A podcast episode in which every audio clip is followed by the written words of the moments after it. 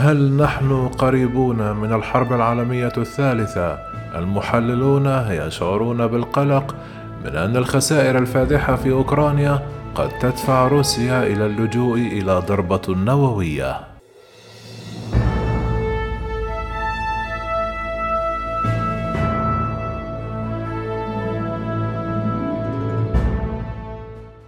أعطت الخسائر الروسية الفادحة في أوكرانيا إلحاحا جديدا للمخاوف من اندلاع حرب عالمية ثالثة. يعتقد المحللون أننا دخلنا لحظة محورية بالنسبة للقوات الروسية في أوكرانيا التي شهدت انتكاسات كبيرة في الشرق والشمال الشرقي في الأسابيع الأخيرة.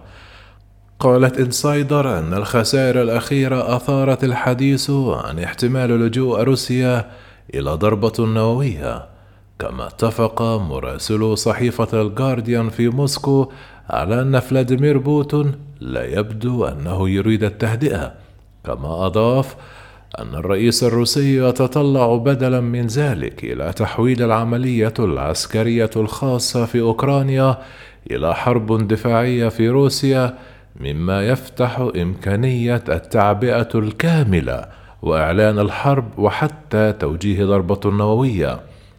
قالت تاتيانا ستانوفايا الباحثة غير المقيمة في مؤسسة كارنيجي للسلام الدولي في واشنطن العاصمة لصحيفة التلغراف. إن خطة فلاديمير بوتين هي تقديم إنذار نهائي لا لبس فيه لأوكرانيا ولدول الغرب إما أن تتراجع أوكرانيا أو أنها حرب نووية. حتى رئيس التحرير محطة روسيا اليوم الروسية المملوكة للدولة قالت مارغريتا سومنيان أن هذا الأسبوع إما عتبة انتصارنا وشيك أو عتبة حرب نووية ولا أرى أية خيار ثالث. لقد دفعت ألعاب حافة الهاوية هذه الناس إلى التساؤل عن كيفية تجنب العالم حرب عالمية ثالثة لأكثر من ثلاثة أرباع قرن. وبالنسبة لبعض المحللين الدوليين يأتي الاستقرار من الحفاظ على توازن القوى العالمي والدول التي تحترم مناطق نفوذ بعضها البعض كما قال جيروم روس في مجلة نيو ستيتسمان بالنسبة للآخرين الأنظمة العالمية مرتبطة ببعضها البعض من خلال قواعد قوية تضمنها قوى مهيمنة عالمية. لا يصمد أي من النموذجين بشكل جيد حيث أدت اعتداءات روسيا وإيران والصين إلى تأجيج مجموعة من التوترات الجيوسياسية.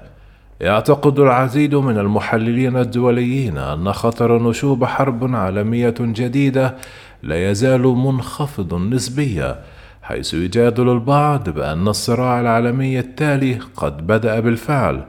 تجرأ بوتون على شن غزو واسع النطاق لأوكرانيا لأن روسيا أفلتت من جرائمها في الدول المجاورة وفي مولدوفا وجورجيا وسوريا حسب ما قالت الصحفية المقيمة في كييف فيرونيكا ميلوكوزريفيا في ذي أتلانتيك.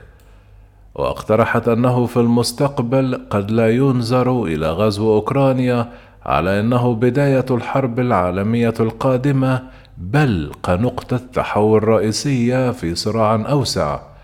قالت جريدة رويترز أدت الحرب في أوكرانيا إلى زيادة التوترات الجيوسياسية إلى مستويات لم نشهدها منذ أزمة الصواريخ الكوبية عام 1962 الآن كما كان الحال في السابق يتم التعامل مع تهديد الحرب النووية بجدية من قبل العديد من القادة الغربيين.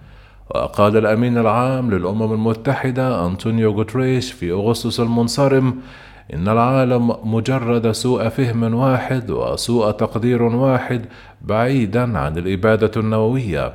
وفي حديث في مؤتمر حول معاهدة عدم انتشار الأسلحة النووية في نيويورك قال غوتريش لقد كنا محظوظين بشكل غير عادي حتى الآن لكن الحظ ليس استراتيجية.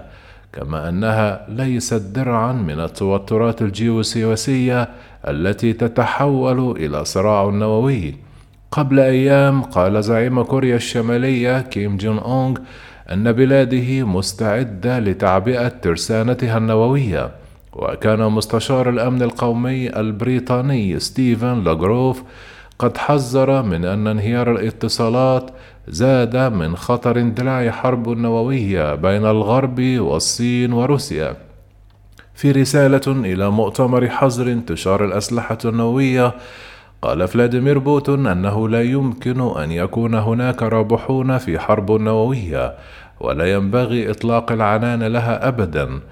قال ماثيو الزميل في مركز الدراسات الاستراتيجية والدفاع بالجامعة الوطنية الأسترالية في مقال له على جريدة The Conversion هز الكرملين ترسانته النووية عدة مرات لدرجة أنه بدأ يصبح مملا.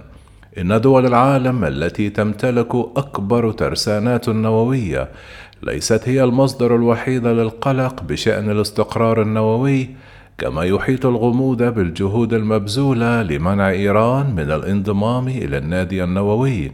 بدأت الولايات المتحدة الأمريكية في العام الماضي محادثات طال انتظارها لإحياء الاتفاق النووي الإيراني لعام 2015 بعد ثلاث سنوات من انسحاب دونالد ترامب من الاتفاق النووي كما ردت إيران على الانسحاب بتكثيف علني خطوة بخطوة للآليات المستخدمة لتخصيب اليورانيوم الوقود النووي اللازم لصنع قنبلة ذرية.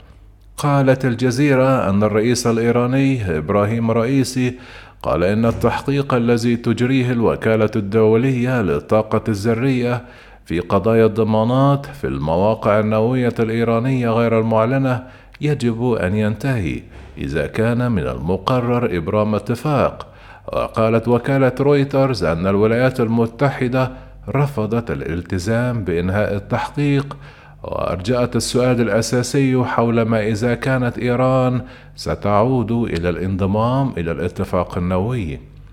قالت نائبة الرئيس التنفيذي في معهد كوينسي لفن الحكم المسؤول قالت ريتا بارسي في مقال لها عن الشؤون الخارجية إن أي قرار جديد للصفقة يتم الاتفاق عليه سيكون محفوفا بالمخاطر في أحسن الأحوال كما كتب النقاد قالوا أنها ستكون أقصر وأضعف من أن تكون أطول وأقوى.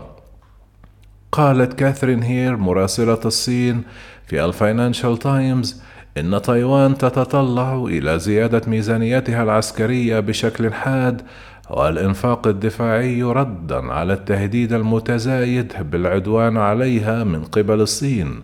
وعلى مدى عقود كان القادة المتعاقبون للحزب الشيوعي الصيني يعتبرون تحقيق إعادة التوحيد مع تايوان هدف أعلى سيحدد مكانهم في التاريخ الصيني. كما كتب رينز هوانغ طالب دكتوراه في الحكومة والسياسة بجامعة ميريلاند في مقال عن الدبلوماسي الرئيس شي جين بينغ ليس استثناء. ويستعد الزعيم الصيني الآن لرئاسة المؤتمر الحزبي العشرين لبلاده والذي سيعقد في نوفمبر. وقت مهم وحساس. في ظل هذه الخلفية يبدو أن العلاقات بين الصين وتايوان تدهورت بشكل حاد وكبير منذ أن زارت رئيسة مجلس النواب الأمريكي نانسي بلوسي تايوان في بداية أغسطس وذلك حسبما ذكرت هيئة الإذاعة البريطانية. قالت هوانغ إن رحلتها وضعت شي في موقف محرج ويرجع ذلك جزئيا إلى أنها جاءت بعد أسابيع من مؤتمر طويل عبر الهاتف بين الصين وجو بايدن. أبلغ فيها الزعيمان عن توافق في الآراء بشأن معارضة التغيرات الأحادية للوضع الراهن من قبل أي منهما. كما ذكر تقرير عن المكالمة نشرته وزارة الخارجية الصيني أن الرئيس الصيني شدد على أن الخصوصيات والعموميات التاريخية لأسئلة تايوان واضحة وضوح الشمس مضيفا أولئك الذين يلعبون بالنار سوف يموتون بسببها. قبل شهرين في بيان رئاسي قوي بشكل غير عادي ألزم بايدن صراحة الولايات المتحدة الأمريكية بالتدخل عسكريا إذا تعرضت تايوان لهجوم من الجمهورية الصينية.